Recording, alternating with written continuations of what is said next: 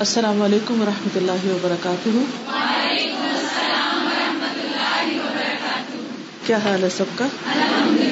الحمد للہ نحمد ونسلی علی رسول کریم اما بعد، فاعوذ باللہ من الشیطان الرجیم۔ بسم اللہ الرحمن الرحیم۔ رب اشرح لي صدری ويسر لي امری۔ واحلل عقدة من لسانی يفقهوا قولی۔ آپ میں سے تلاوت کس کی اچھی؟ تجوید کس کی اچھی؟ کون اس آیت کی تلاوت کرنا چاہے گا؟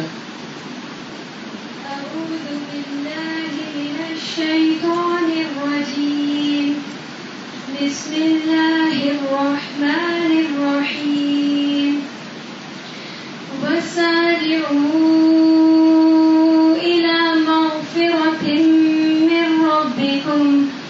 وجنة عرضها السماوات والأرض أعدت للمتقين الذين ينفقون في السراء والضراء والكاظمين الغيظ والكاظمين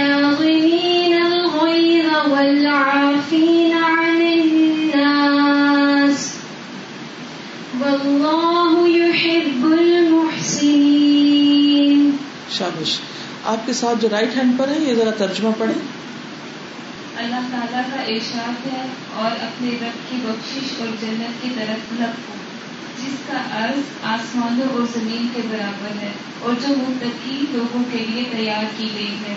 وہ لوگ جو خوشحالی اور تنگی میں خرچ کرتے ہیں، اور غصے کو پی جانے والے اور لوگوں کو معاف کرنے والے ہیں۔ اور اللہ تعالیٰ نیکی کرنے والوں سے محبت کرتا ہے۔ اس آیت کا مرکزی نقطہ کیا ہے؟ اس آیت کو پڑھتے ہی پہلا خیال آپ کے ذہن میں کیا آتا ہے؟ دیکھیے، سب سے پہلے کیا بات کہی گئی ہے؟ چلو کہا گیا۔ کیا کہا گیا؟ چلنے میں اور لپکنے میں فرق ہے شابش کیونکہ اگر ہم لپکنے کو چلنا کریں گے تو ہم سلو ہو جائیں گے، سست ہو جائیں گے۔ اچھا آتے ہیں۔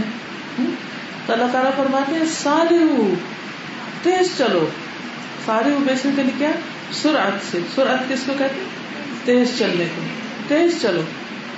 اور ایک اور یہ کہ سارا آ یو سارے او کون سا باب ہے؟ مفعلہ. باب مفعلہ ہے. آپ میں سے کوئی بتائے گا کہ باب مفعلہ کی کیا خصوصیت ہوتی ہے. اس میں مقابلہ پایا جاتا ہے. ٹھیک ہے؟ سارا آ صرف چلو نہیں، بلکہ کمپیٹ کرو، ایک دوسرے کے مقابلے میں دوڑو۔ وہ نیکی کے کام میں بڑھ رہا ہے، میں کیوں پیچھے رہ رہا ہوں؟ مجھے اس سے بھی آگے جانا ہے۔ اور ہم کیا کرتے ہیں؟ اچھا وہ چلا جائے، پھر میں بھی آ جاؤں گا۔ تم چلو، میں آ رہا ہوں۔ پہلے تم چلو۔ ہم انتظار کرتے رہتے ہیں کہ پہل کون کرے گا۔ اب آپ مجھے بتائیے، کیا خالی ترجمہ پڑھنے سے قرآن میں غور و فکر ہو سکتا ہے؟ نہیں ہو سکتا نا؟ تو اس سے یہ بھی پتا چلتا ہے کہ ترجمے کے ساتھ اور عربی گرامر پڑھ کے اور الفاظ کے معنی میں اچھی طرح غور و فکر کر کے ہی قرآن مجید میں تدبر کیا جا سکتا اور یہ بھی پہلا اسٹیپ ہے۔ پھر اور چیزیں بھی آتی ہیں۔ ٹھیک ہے نا؟ تو سارے ہو کیا مطلب ہے؟ تیز چلو۔ اور بیک آف مائنڈ کیا ہوگا؟ کہ ایک دوسرے کا مقابلہ کرتے ہوئے ایک دوسرے سے آگے بڑھنے کی فکر کرو۔ کس چیز کی طرف؟ کس چیز کی طرف دوڑو؟ کیا لکھا ہوا کس کی طرف دوڑو؟ بخشش کی طرف دوڑو۔ اس سے کیا پتا چلتا ہے کہ بخشش کی طرف کیوں دوڑنا چاہیے؟ ہم تو جب بوڑھے ہوں گے، پھر حج پہ جائیں گے، پھر بخشش کرا لیں گے۔ ابھی تو ہمیں دنیا کے بہت سارے کام ہیں۔ اتنی جلدی کیا؟ یگ ایج میں کوئی شخص اگر دین کی طرف آئے تو لوگ کیا کہتے ہیں؟ خیر تو ہے، کوئی مسئلہ تو نہیں ہو گیا؟ کیونکہ ہم عموماً یہ سمجھتے ہیں کہ جب کسی کو کوئی مسئلہ ہوگا تو وہ ریلیجن کی طرف آئے گا، وہ دین کی طرف آئے گا۔ تو یہاں یہ کہا گیا کہ جن کو کوئی مسئلہ ہے وہ دوڑے ہاں؟ کس کو کہا گیا؟ سارے او کون سا سیگا ہے؟ واحد کا، جمع کا؟ جمع کا۔ سب دوڑو، سب کے لیے حکم ہے۔ سارے او الا مغفرت مغفرت کا کیا مانا ہوتا ہے؟ بخشش۔ بخشش کی طرف دوڑو۔ بخشش کس کو چاہیے ہوتی ہے؟ معافی کس کو چاہیے ہوتی ہے؟ بخشش کس کو چاہیے ہوتی ہے؟ جس سے غلطی ہو جائے شاباش، جس سے کوئی گناہ ہو جائے، یا اسے غلطی کا احساس ہو جائے۔ دیکھیے نا، ہمارے منہ سے کب استغفار نکلتا ہے؟ ہمارے دل سے کب استغفار نکلتی ہے؟ کب ہم کہتے ہیں، استغفر اللہ استغفر اللہ۔ جب ہمیں کس بات کا احساس ہوتا ہے؟ اپنی غلطی کا۔ تو جس کو اپنی غلطی کا احساس ہو جائے، وہ پھر دیر نہ لگائے۔ آپ کو کبھی اپنی غلطی کو یاد آئی کہ آپ یہ کہتے نہیں میرا کوئی قصور نہیں، یہ میری غلطی نہیں، میں نے کچھ نہیں کیا؟ بہت دفعہ ایسے بھی ہوتا ہے نا کہ لوگوں سے غلطی ہو جاتی ہے، وہ اس کو مانتے ہی نہیں۔ کوئی واقعہ یاد آ رہا ہے؟ کوئی بات یاد آ رہی؟ کوئی بہن بھائیوں کی لڑائی میں؟ جب دو بچے آپس میں لڑتے ہیں نا تو ماں باپ کے پاس جاتے ہیں انصاف لینے کے لیے، تو پھر وہ کیسے مقدمہ پیش ہوتا ہے؟ ایک بچہ کیا کہتا ہے؟ اس نے مجھے مارا تھا۔ دوسرا کیا کہتا ہے؟ اس نے مجھے یہ کیا تھا۔ وہ ایک دوسرے کے اوپر الزام دینے لگتے۔ حالانکہ کسی نے تو پہل کی ہوتی ہے۔ اور پھر دوسرے نے زیادتی کی ہوتی۔ تو غلطی تو دونوں کی ہوتی ہے کچھ نہ کچھ۔ تالی ایک ہاتھ سے تو نہیں بچتی، لیکن عموماً لوگ غلطی نہیں مانتے۔ تو کیا جو غلطی نہ مانے، وہ بخش کی طرف دوڑ سکتا ہے؟ وہ نہیں دوڑ سکتا۔ وہ تو دیر کرے گا، ڈیلے کرے گا۔ تو اس لیے ہم سب کو اس بات کا بھی احساس رہنا چاہیے کہ ہم گناگار ہیں۔ اچھا کچھ لوگ تکلفن کہہ دیتے ہیں، ہم بڑے گناگار ہیں۔ ہاں؟ یعنی they don't mean it in کے دل میں نہیں ہوتا۔ اسے کہتے ہیں کیا ہم تو گناگار انسان ہیں۔ اور پھر گناگار کہہ کے اپنے آپ کو نیکی کی طرف نہیں بڑھتے۔ کہتے ہم نے مان لیا ہم گناگار ہیں، بس ہمارے بس کی بات نہیں، ہم نیک بنے۔ تو حالانکہ گناگار کو ہی تو کہا جا رہا ہے کہ جلدی سے بخش کی طرف آ جاؤ۔ سارے مغفرت من ربکم۔ اپنے رب کی بخش کی طرف دوڑ کے آؤ۔ کیوں؟ اس لیے کہ رب کون ہے ہمارا؟ کیسا ہے ہمارا رب؟ غفور الرحیم ہے، بخشنے والا ہے۔ ہمیں کس کی طرف جاتے ہوئے، کس سے معافی مانگتے ہوئے اور کس سے سوری کرتے ہوئے ڈر لگتا ہے؟ اپنے جیسے بندوں سے جن کے بارے میں ہمیں یہ پتا ہوتا ہے، انہوں نے تو اور الٹا سنانی ہے ہمیں۔ انہوں نے نہیں معاف کرنا۔ تو بعض اوقات انا آڑے آتی ہے سوری کرنے میں۔ معافی مانگنے میں اور بعض اوقات دوسرے کا ایٹیٹیوڈ تو اللہ سبحان و تعالیٰ تو غفور الرحیم ہے۔ وہ تو بہت زیادہ معاف کرنے والے ہیں۔ کوئی حدیث یاد ہے آپ کو کہ اللہ تعالیٰ کس طرح معاف کرتے ہیں؟ کس وقت معاف کرتے ہیں؟ بالکل جان نکلنے سے پہلے تک اس کی توبہ قبول فرماتے ہیں۔ اور کوئی اور حدیث توبہ معافی کے بارے میں یاد کریں؟ ہاں جی پیچھے سے۔ جی وہ اللہ تعالیٰ کی خوشی کا ذکر ہے کہ جب کوئی توبہ کے لیے آتا ہے تو اللہ تعالیٰ اس طرح خوش ہوتے ہیں۔ تو ہم نہیں چاہتے کہ اللہ تعالیٰ ہم سے خوش ہو اور بہت زیادہ خوش ہو۔ تو وہ بہت زیادہ خوش کس بات پر ہوگا؟ جب ہم اپنے گناہوں کی معافی مانگیں گے۔ ہم گناہوں کی معافی کے لیے جلدی کریں گے، دوڑیں گے، لپکیں گے۔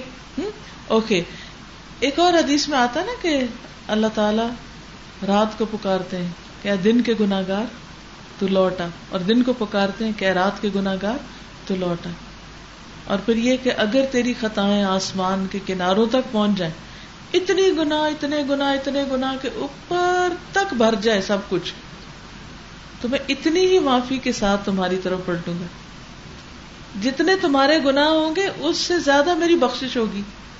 میں تمہیں بخش دوں گا۔ تم مانگو تو صحیح بخش اس لیے کبھی بھی اللہ تعالی سے مایوس نہیں ہونا چاہیے۔ کیونکہ اللہ سبحان و تعالیٰ ہمیں خود فرما رہے دوڑ کے دوڑ کے دوڑ کے دوڑ کے۔ پیار سے بلا رہے آؤ آؤ آؤ، معافی مانگ لو۔ جو ہو گیا سو ہو گیا۔ اللہ کو پتا ہے نا کہ ہم کتنے کمزور ہیں، ہم سے غلطیاں بہت ہوتی ہیں۔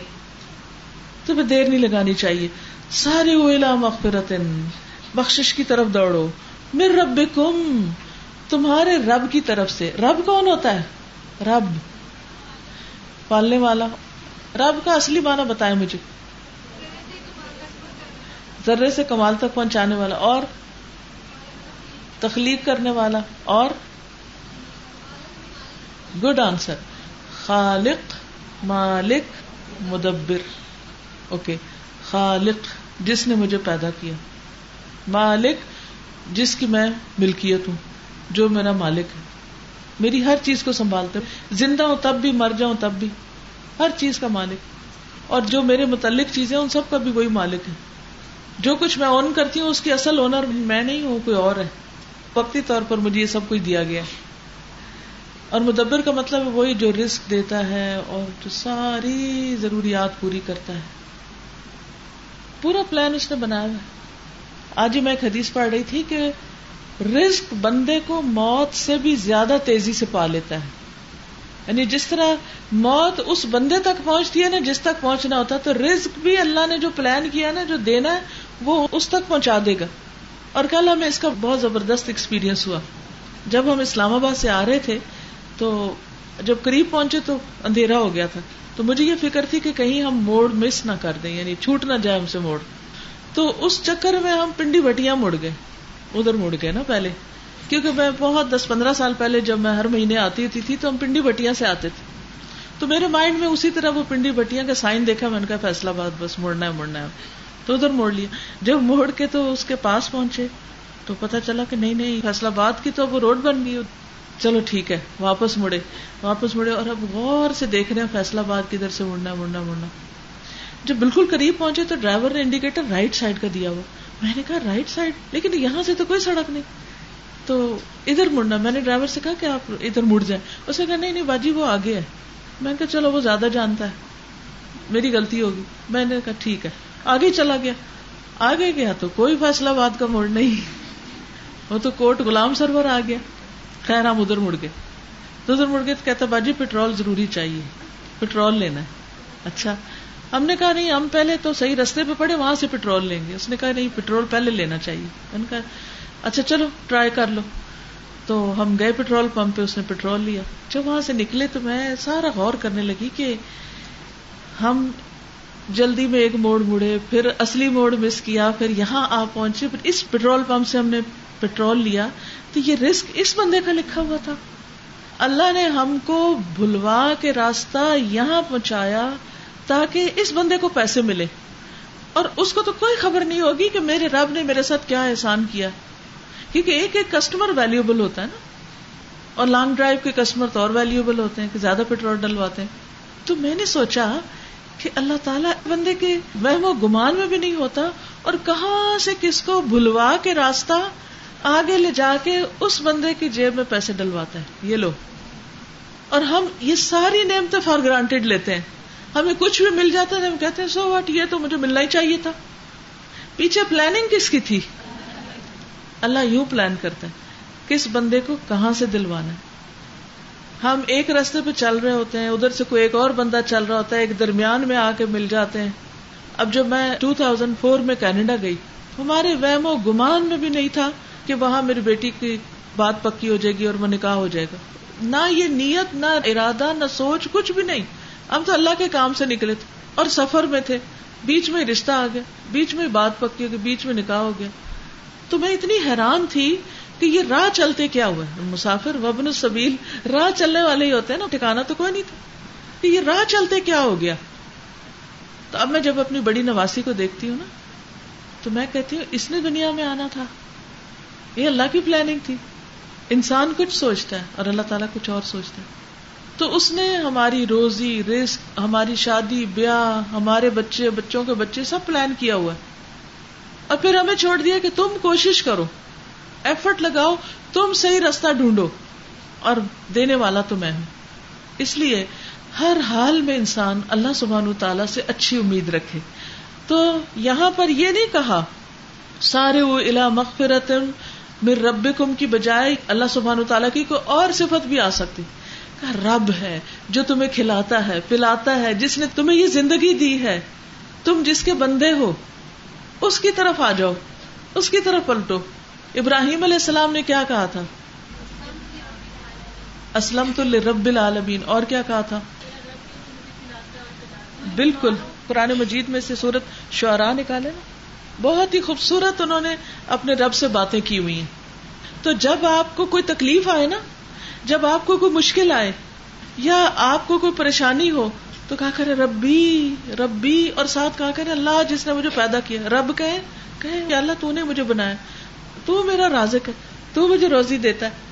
نکال لیا پڑھے اس کو۔ وہ جس نے مجھے پیدا کیا اور وہ مجھے ہدایت بھی دیتا ہے۔ وہ میرا رب ہے یہ رب ہے۔ اور سبحان اللہ۔ وہ جو مجھے کھلاتا ہے اور مجھے پانی پلاتا ہے۔ اور جب میں بیمار ہوتا ہوں تو وہی مجھے شفا دیتا ہے۔ وہی ہے جو مجھے موت دے گا پھر مجھے زندہ کرے گا۔ شاباش۔ والذی اطمع ان یغفر لی خطیئتی یوم الدین وہی تو ہے جس سے مجھے امید ہے کہ وہ میری خطا یوم الدین کو معاف کر دے گا۔ یہ ہے رب۔ اتنا کلوز کنیکشن، اتنا محبت کا رشتہ اپنے رب سے، اپنے خالق سے۔ آپ دیکھیں، ہم بندوں پر ڈپینڈ کرتے رہتے ہیں۔ کبھی ماں باپ کی طرف دیکھتے ہیں، کبھی شوہر کی طرف دیکھتے ہیں، کبھی دوستوں کی طرف دیکھتے ہیں، کبھی اوروں کی طرف دیکھتے ہیں۔ اور اصل میں جو سب کچھ کرتا ہے جو کھلاتا بھی ہے، پلاتا بھی ہے، زندگی اور موت اس کے ہاتھ میں، بیماری سے شفا اس کے ہاتھ میں اور بخشش بھی اسی کے ہاتھ میں ہے، اس کو بھول جاتے ہیں۔ تو اب آئندہ آپ کو اگر اس میں سے کوئی مسئلہ پیش آئے، کوئی فزیکل نیڈ ہو ایموشنل نیڈ ہو پریشانی کی حالت میں ہو، تو اپنے رب کو پکارا کریں۔ سبحان ربی العظیم، سبحان ربی العظیم۔ ٹھیک ہے نا؟ تو ابھی یہاں کیا کہا جا رہا ہے؟ سارے الا مغفرت من ربکم۔ تمہارے رب کی طرف سے جو پکار آ رہی ہے کہ آؤ میری طرف دوڑ کے، گناہوں کی معافی مانگ لو، میں تمہیں معاف کرتا ہوں، تو دوڑ کے چلو، دیر نہ لگاؤ، رجوع کر لو، واپس پلٹ آؤ۔ اور کس کی طرف دوڑو؟ جنت کی طرف الا جنتن۔ جنت کی طرف دوڑو۔ گویا جنت کی طرف چل کے نہیں، دوڑ کے جاؤ۔ ٹھیک ہے؟ جنت کی طرف کیسے دوڑ سکتے ہیں؟ کون سی سڑک ہے؟ کون سا میدان ہے؟ کون سا ریس لگانے کی جگہ؟ کہاں جائیں؟ کیا کریں؟ کوئی بتائے گا؟ کرنے ہوتے نیک عمل کرنے ہوتے ہیں۔ کوئی لٹرلی بھی دوڑنے کی کوئی جگہ بتائیں جہاں دوڑے بھی صحیح انسان۔ اس کو ذرا ریلیٹ کریں۔ دوڑنے کے لیے اسٹیمنا بلڈ کرنا پڑتا ہے۔ ٹھیک ہے نا؟ اور اسٹیمنا بلڈ کرنے کے لیے آپ کو روحانی غذا بھی چاہیے، جسمانی بھی چاہیے، اچھی صحبت چاہیے صحیح علم چاہیے، تاکہ آپ صحیح ڈائریکشن پہ دوڑیں۔ ورنہ تو آپ گاڑی کہیں بھی دوڑائیں تو کہیں بھی پہنچ جائیں گے۔ لیکن منزل پہ نہیں پہنچیں گے۔ اب مثال کے طور پر آپ دیکھیں کہ دو لوگ ہیں۔ جیسے میں رات جب آئی نا، تو ایک بہن لندن جا رہی تھی۔ اچھا تو تھوڑی دیر ملاقات کرنے کے بعد انہوں نے کہا کہ میری فلائٹ کا ٹائم ہے تو میں اب نکلتی ہوں۔ تو وہ چلی گئی۔ اچھا صبح جب میں اٹھی تو انہوں نے کہا کہ ہم نا سات بجے صبح دبئی پہلے پہنچیں گے، پھر وہاں سے آگے چلیں گے۔ جو انہوں نے گفتگو کی تو میں اس پر غور کر رہی تھی۔ میں نے کہا کہ میں جس وقت سے آئی ہوں اس کمرے میں میں ادھر ہی بیٹھی ہوں۔ وہ بھی یہاں بیٹھی تھی، اسی بیڈ پر یہاں۔ لیکن وہ اس جگہ بیٹھی نہیں رہی، وہ یہاں سے نکلی، لاہور گئی وہاں سے ایمریٹس لی اور اس وقت یعنی صبح سات بجے مجھے خیال آ رہا اور اس وقت وہ دبئی بیٹھی اور میں اسی کمرے میں بیٹھی ہوں۔ فرق کس چیز کا؟ کس چیز کا فرق ہے؟ تو میں اس سے ریلیٹ کر رہی تھی کہ جب ایک انسان ارادہ کر لیتا ہے کہ میں نے لندن پہنچنا ہے مثلاً، تو وہ اس کمرے میں نہیں بیٹھا رہتا پھر۔ وہ یہاں نہیں آرام کرتا۔ پھر وہ کیا کرتا؟ وہ رات کو بھی جاگتا ہے۔ وہ پیسہ بھی لگاتا ہے۔ وہ گاڑی میں بیٹھتا ہے، پھر وہ جہاز میں بیٹھتا ہے۔ اور جہاز میں بیٹھنے کے کتنے اسٹیپس ہوتے ہیں۔ امیگریشن سے گزرو، وہ سامان چیک ان کراؤ، فلاں فلاں، پھر جہاز کی سیڑھیوں پہ چڑھو یا اندر جاؤ۔ پھر وہ جہاز چلتا ہے، وہ چلتا ہے، اڑتا ہے، پھر دوسری جگہ پہ جا، رکتا ہے، تب بندہ وہاں جا کے پہنچتا ہے۔ تو میں نے کہا کہ وہ یہاں تھی، اب وہ کدھر ہے میں کدھر ہوں؟ فرق کس چیز کا آیا؟ کوئی فرق آیا تو وہ وہاں ہے اور میں یہاں نا؟ کیا فرق لگتا ہے؟ دوڑ لگائی نا۔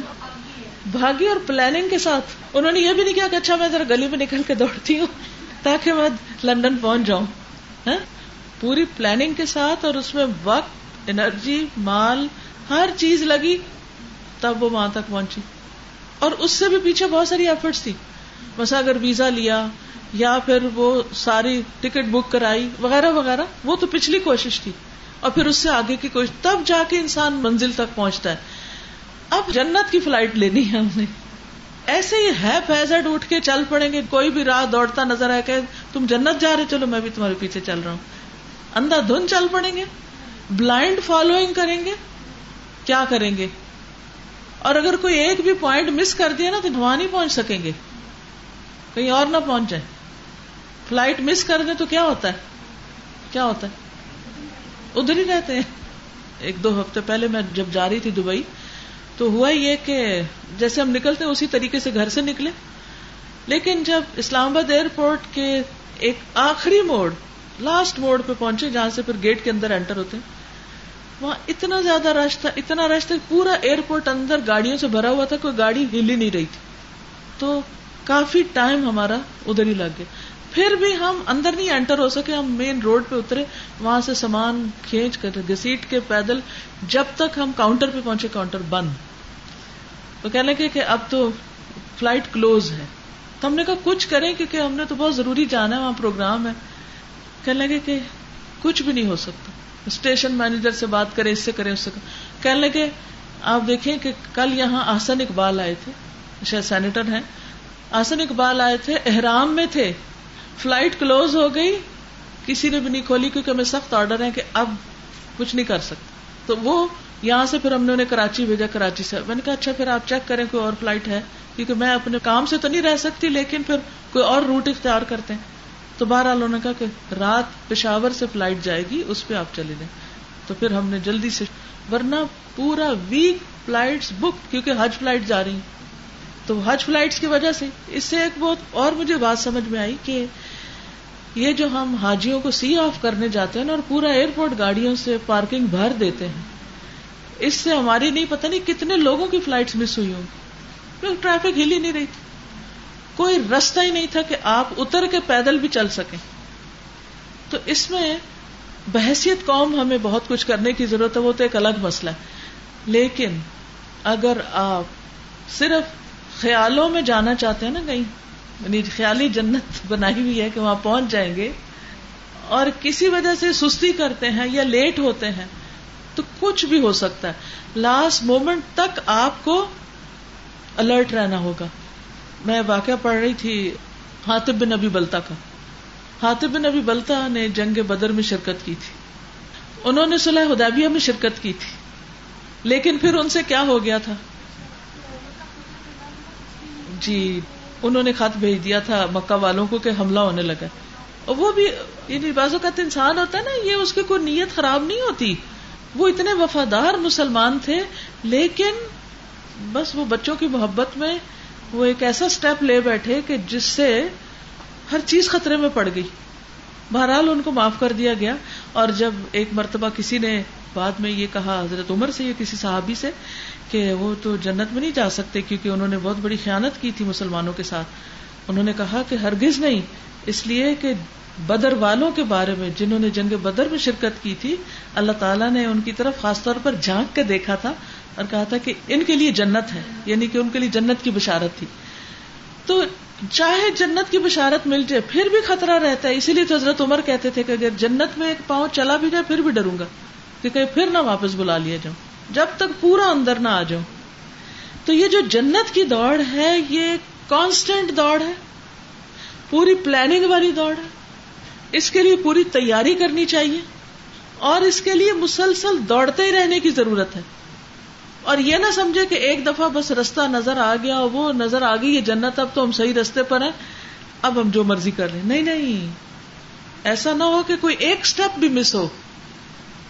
پھر جنت کی ڈسکرپشن بتائی گئی ہے۔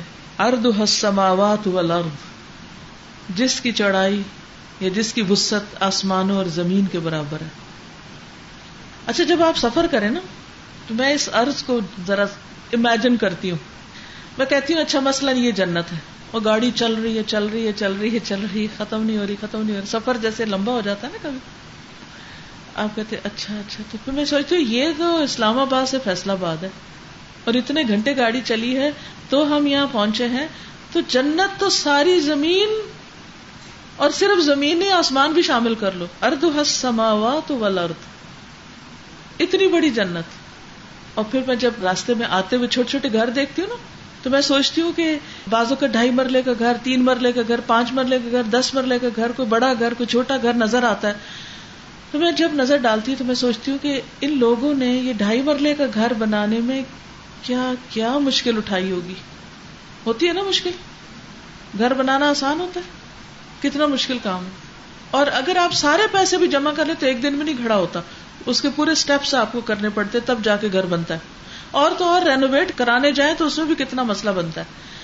اوکے اب آپ دیکھیے کہ وہ جنت جو اتنی بڑی ہے کہ پوری زمین سمجھے آپ کے نام ہو گئی اور آسمان بھی آپ کے نام ہو گیا۔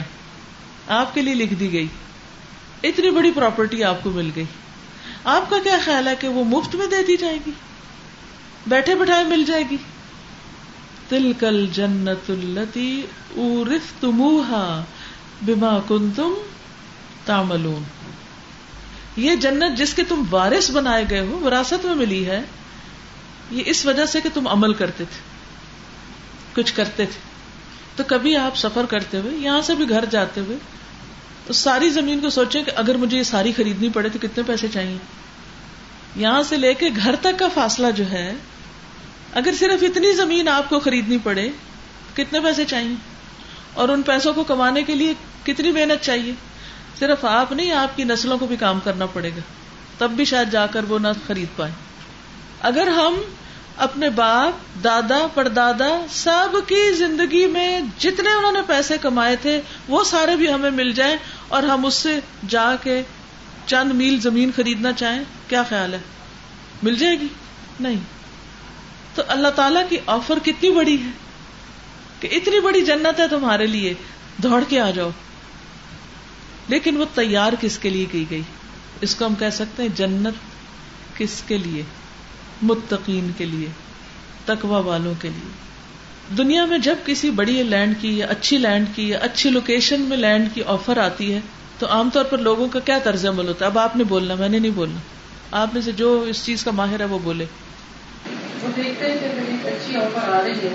تو ان کے پاس پہلے سے جو بڑی محنت، مشقت سے انہوں نے بنائی ہوئی پراپرٹی ہے۔ پہلے تو اپنے بینکوں میں کیش دیکھیں گے۔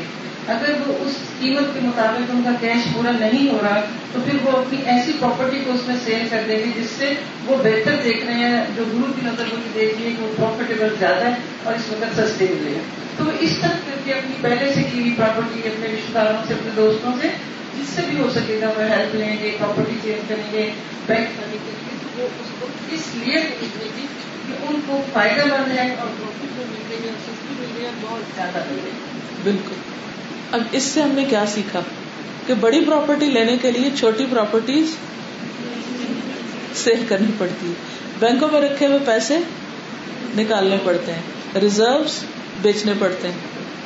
لیکن میں انٹرسٹ لینڈ لارڈ کے ساتھ جان سے مجھے زمین میں بھیج بنا رہی ہے تھوڑی سی جگہ تو مجھے کام کر رہی ہے۔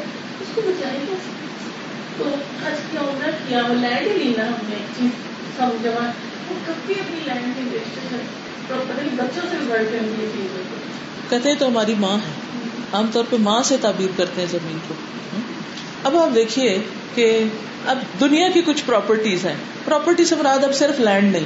آپ کو اللہ نے جو صلاحیتیں دی ہے ذہانت دی ہے، قوت دی ہے، جسمانی انرجی دی۔ یہ ساری آپ سمجھے پراپرٹی آپ کی۔ اس وقت آپ کے حصے میں نا، آپ کی ملکیت ہے کہ نہیں؟ آپ کا وقت کس کی ملکیت ہے؟ آپ کی اپنی ملکیت ہے، وہ بھی ایک پراپرٹی۔ آپ کی ذہانت ایک کیش ہے آپ کے پاس۔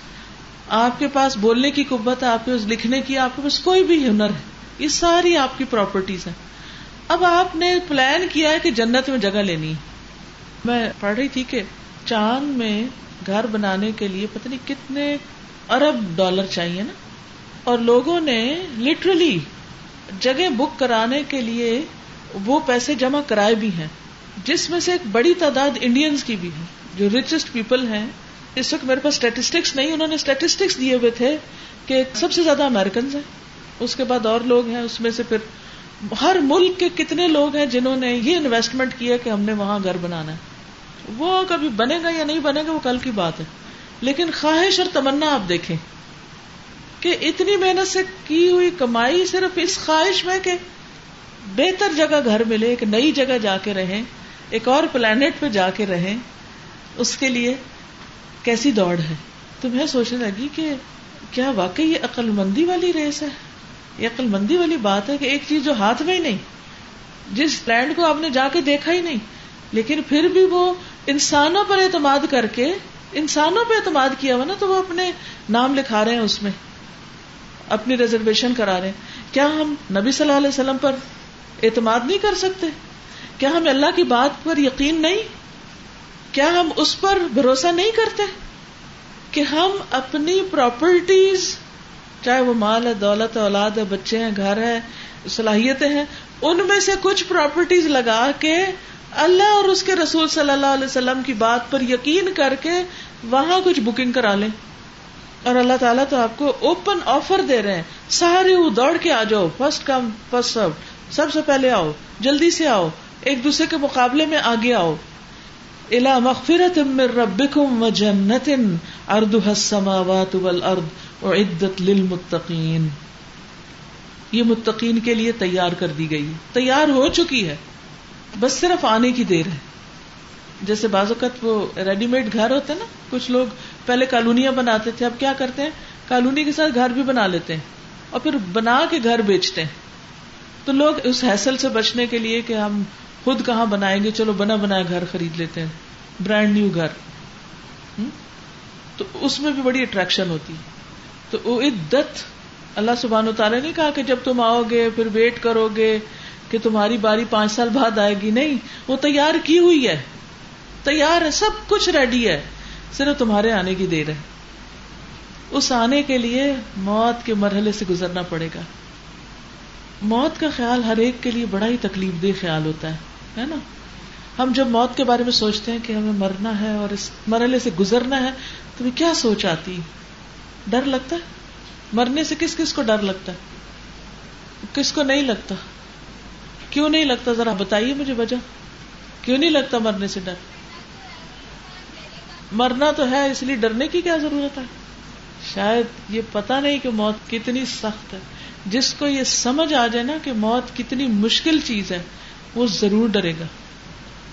وہ ڈرے بغیر نہیں رہ سکتا۔ اور ایک اور وجہ یہ بھی ہوتی ہے، مرنا کیوں مشکل لگتا ہے؟ دنیا سے محبت زیادہ ہوتی۔ بھائی ہمارے بچوں کا کیا بنے گا؟ ہمارے گھر کا کیا بنے گا؟ میری جیولری کا کیا ہوگا؟ میرے کپڑوں کا کیا ہوگا؟ یہ چیزیں ہمیں غمگین کرتی ہیں۔ بہت سے لوگ اس لیے دکھی ہوتے ہیں، غمگین ہوتے ہیں کہ وہ مر جائیں گے تو پھر ان کے پیچھے ان کی ساری پراپرٹی اور ان کا جو مال بتا ہے، اس کا کیا حال ہوگا؟ وہ دوسروں کے پاس چلی جائے گی۔ تو وہ دنیا کی جو چیزوں کی محبت ہے، وہ بھی انسان کے لیے موت کو مشکل بنا دیتی ہے۔ لیکن جس شخص کے اندر جنت کی طلب آ جائے اور جو جنت کے لیے ساری زندگی کام کرتا رہے اس گھر کو تیار کرتا رہے اور اس گھر کی تیاری اس گھر سے زیادہ کر لے پھر اس کو ڈر تو لگتا ہے، اس کو تکلیف کا خیال تو آتا ہے، لیکن وہ کہتا یار اب تیری ملاقات کے لیے میں یہ تکلیف خوشی سے برداشت کر لوں گا۔ اگرچہ آسان نہیں، لیکن میرے لیے خوشی کی بات کیا کہ تجھ سے ملاقات ہوگی۔ اس کے بغیر تیرے سے ملاقات ہو نہیں سکتی۔ تو جب بھی موت کا خیال ہے نا تو یہ سوچا کرے اللہ تجھ سے ملنے کے لیے۔ اور جب انسان اللہ سے ملنا چاہے تو پھر ایسے کام تو نہیں کرے گا نا کہ جو اللہ کو ناراض کرے۔ پھر ایسے کام کرے گا جو اللہ تعالیٰ کو خوش کرے۔ اللہ تعالیٰ کو خوش کرنے والا کام کون سا ہے؟ زور سے بتائیں مجھے سارے کٹھے بتائیں۔ قرآن پڑھنا اور نماز پڑھنا اور لوگوں کو خوش کرنا اور۔ اچھا اس آیت میں کیا لکھا ہوا ہے؟ مغفرت بخشش مانگنا۔ کیونکہ وہ حدیث بتائی تھی نا کہ پیچھے سے کسی نے کہ اللہ تعالیٰ بہت زیادہ خوش ہوتے ہیں جب کوئی بندہ گناہ کے بعد پلٹتا ہے، تو اس سے بھی زیادہ جس شخص کی اونٹی صحرا میں کھو جائے اور وہ مرنے لگے تو اس کی اونٹی نظر آ جائے تو وہ خوشی کے مارے چلا اٹھے کہ یا اللہ، میں تیرا رب اور تو میرا بندہ یعنی بات بھی سیدھی نہ نکلے منہ سے۔ ہاں؟ تو یہ توبہ استغفار کرنا بھی اللہ تعالیٰ کو بہت پسند ہے۔ بہت خوش ہوتا ہے اللہ۔ تو اس لیے کثرت سے کیا کرنا چاہیے پھر؟ کثرت سے استغفار کرتے رہنا چاہیے۔ اپنے گناہوں کو یاد کر کے رونا چاہیے۔ اپنے گناہوں کی معافی مانگتے رہنا چاہیے۔ تاکہ ہمارا رب ہم سے خوش ہو جائے۔ اگر وہ خوش ہو گیا تو پھر کیا ملے گا؟ جنت مل جائے گی۔ اس لیے ہر اس کام کے لیے بھاگنا چاہیے جو اللہ تعالیٰ کو خوش کر دے۔ اچھا یہاں کچھ کام بتا دیے گئے ہیں۔ اور وہ کام کیا ہے؟ Number one. سب سے پہلا کام جنت کے حاصل کرنے کے لیے کیا کرنا ہے؟ اس آیت کی روشنی میں۔ جنرل جواب نہیں دیجیے اسپیسیفک جواب دیجیے اس آیت کی روشنی میں جنت میں جانے کے لیے، جنت کا تیار شدہ گھر لینے کے لیے کیا کرنے کی ضرورت ہے؟ شاباش، خوشحالی اور تنگی میں خرچ کرنا۔ دوسرے لفظوں میں، صدقہ کرنا۔ کثرت سے صدقہ کرنا۔ یعنی اگر جنت چاہیے تو کیا کریں؟ صدقہ کس چیز کا کریں گے؟ مثلاً کیا صدقہ کرنا چاہیے؟ اسپیسیفک آنسر دیجیے کیا؟ سکتے نہیں کر سکتے کی بات نہیں۔ کرنا ہے۔ اوکے اور نیکسٹ بتائیے۔ مال کے علاوہ آپ کچھ بتائیے۔ آپ اپنا بتائیے آپ کیا کر ہیں؟ نہیں۔ اچھی بات سیکھ کر اس کو دوسرے تک پہنچانا۔ نیکسٹ اسمائل دینا. ٹھیک ہے. اوکے نیکسٹ اپنی پسندیدہ چیز کسی کو دے. ذرا بتائیے آپ کی کون سی پسندیدہ چیز ہے؟ اپنی پسندیدہ چیز بتائیے. اپنی اولاد کو اللہ کے راستے میں لگانا. لیکن اگر اولاد ہی نہ لگنا چاہے، پھر کیا کریں گے؟ دیکھیے، ہم اس چیز کو صدقہ کرنے کا سوچ رہے ہیں جو ہمارے قابو میں ہی نہیں، جو ہمارے اختیار میں ہی نہیں. بچے تو اپنی مرضی، اپنی عقل، اپنی سمجھ، اپنی دلچسپی خود رکھتے اب ہم منت مان لیتے ہیں کہ اگر ایسا میری بات پوری ہو گئی تو پھر میں بچے کو حفظ کراؤں گی۔ بچے کی بجائے اپنی بات کریں۔ میں حفظ کروں گی۔ میں سیکھوں گی۔ میں یہ کام کروں۔ کیونکہ اپنے پہ تو زور ہے، بچے پہ تو زور نہیں ہوتا نا۔ خود ہمارے پاس جو کچھ ہے، جو ہمیں پسند ہے، جو میری ملکیت ہے اس میں سے میں کیا دے سکتی ہوں؟ اس پر بات کیجیے شابش سوچیے نفس قربان کرنا ہے نفس کو کیسے قربان کریں گے؟ کدھر ہے وہ؟ ذرا دکھائیں مجھے اس کو۔ دیکھیے بیگ آنسر ہیں۔ باتیں سب اچھی ہیں، لیکن میرا سوال اسپیسیفک ہے۔ یہ میں کیوں یہ ایکسرسائز آپ سے کرا رہی ہوں؟ کیونکہ پتہ کیا ہوتا ہے، ہم ادھر سے قرآن سنتے ہیں، پھر ہمیں یہ نہیں سمجھ آتی اب ہم نے کرنا کیا ہے۔ اب گھر جا کے کون سی چیز اٹھا کے دینی ہے؟ کیا نکالنا ہے؟ کیا صدقہ کرنا ہے؟ یہ ہمیں پھر نہ کرنا نہیں آتا۔ تو کرنے کے لیے سب سے پہلے تو سوچ واضح ہونی چاہیے۔ چلیے بتائیے۔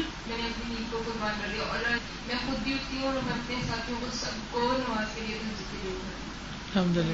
یہ کہتی ہیں انہوں نے اپنی نیند کو قربان کیا اور یہ اب تحجد کے لیے اٹھتی ہیں اور اور ساتھیوں کو بھی اس کے لیے کہتی ہیں۔ ویری گڈ اور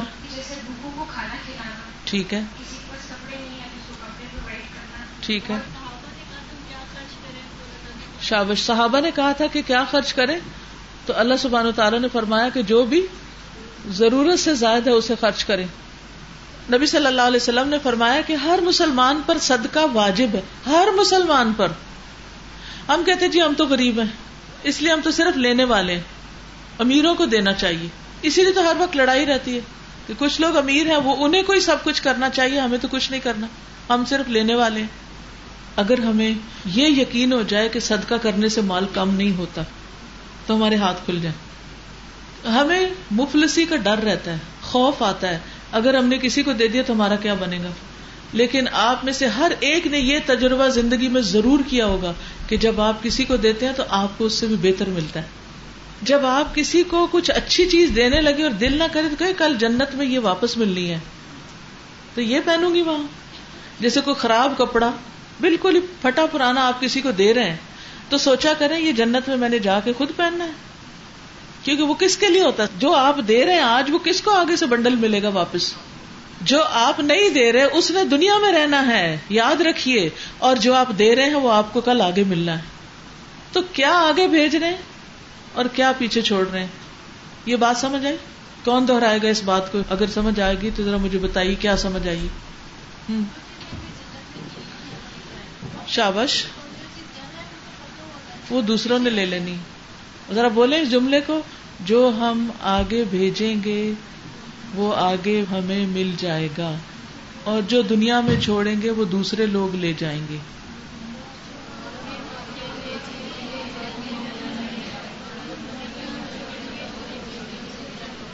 لیکن ہمیں یہ بات سمجھ نہیں آتی۔ اس لیے بہترین چیزیں کہاں چھوڑ رہے ہیں؟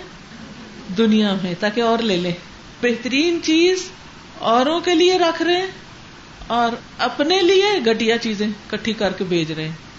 ہر نکمنی گٹیا فضول، بیکار یوز لیس چیز آگے دے رہے ہیں۔ آگے جا کے لے لیں گے ہم کباڑ خانہ۔ اسٹور کی صفائی کر لی ہے۔ کوئی جنت اسٹور تھوڑی ہے جہاں کباڑ خانہ جمع کرا رہے ہیں کہ وہاں سے پھر جا کے لے لیں۔ اللہ کی راہ میں دیتے ہوئے گھٹیا چیزیں نہ دیں۔ کیونکہ وہ ہمیں کو واپس ملنی ہے وہ ان کو نہیں دے رہے جن کو ہم دے رہے ہیں، وہ اپنے آپ کو ہی دے رہے ہیں۔ وہ واپس ملنی ہے۔ اور ایک گنا نہیں، کئی گنا کٹھی ہو کے ملے گی۔ تو آپ نے ایک پھٹا کپڑا دیا کسی کو، تو دس پھٹے کپڑے آپ کو واپس ملنے چاہیے۔ ٹھیک ہے نا؟ پھر ان کو جوڑ کے ایک سوٹ بنا لیں۔ تو یاد رکھیں، کسی کو دینا اپنے آپ کو دینا ہے۔ اور دینے سے مال کم نہیں ہوتا۔ نبی صلی اللہ علیہ وسلم نے فرمایا، جو شخص سلا رحمی کے لیے، رشتوں کو جوڑنے کے لیے، کیونکہ رشتے دار بہت ناراض ہوتے ہیں نا، وہ خوش کم ہوتے ہیں، ناراض زیادہ ہوتے ہیں۔ ایسے ہی ہے؟